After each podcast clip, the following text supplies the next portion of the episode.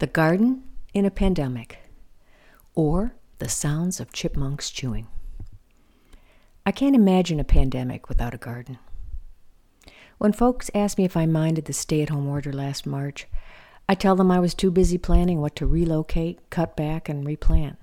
Then I got busy doing everything I'd planned. It was my only refuge from thoughts of the worldwide misery. By early summer, there were so many walkers in our neighborhood who stopped to talk that I sort of missed the peace and quiet of March. One morning I was making a dent in the six yards of mulch when a young woman and her dog walked towards me.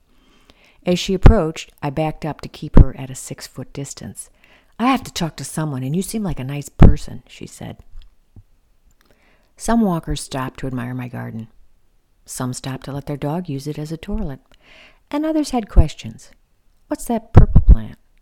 What do you call this big red thing? What's this? pointing to my callicarpa bush. But many asked, What's your favorite plant?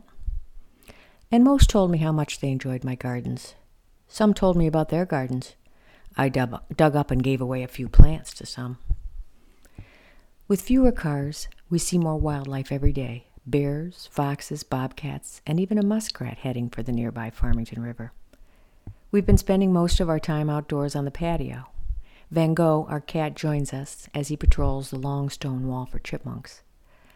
I've spent so many quiet hours on the patio in the stillness of this pandemic, no roar of jet engines overhead, that I can hear chipmunks chewing deep in the stone wall.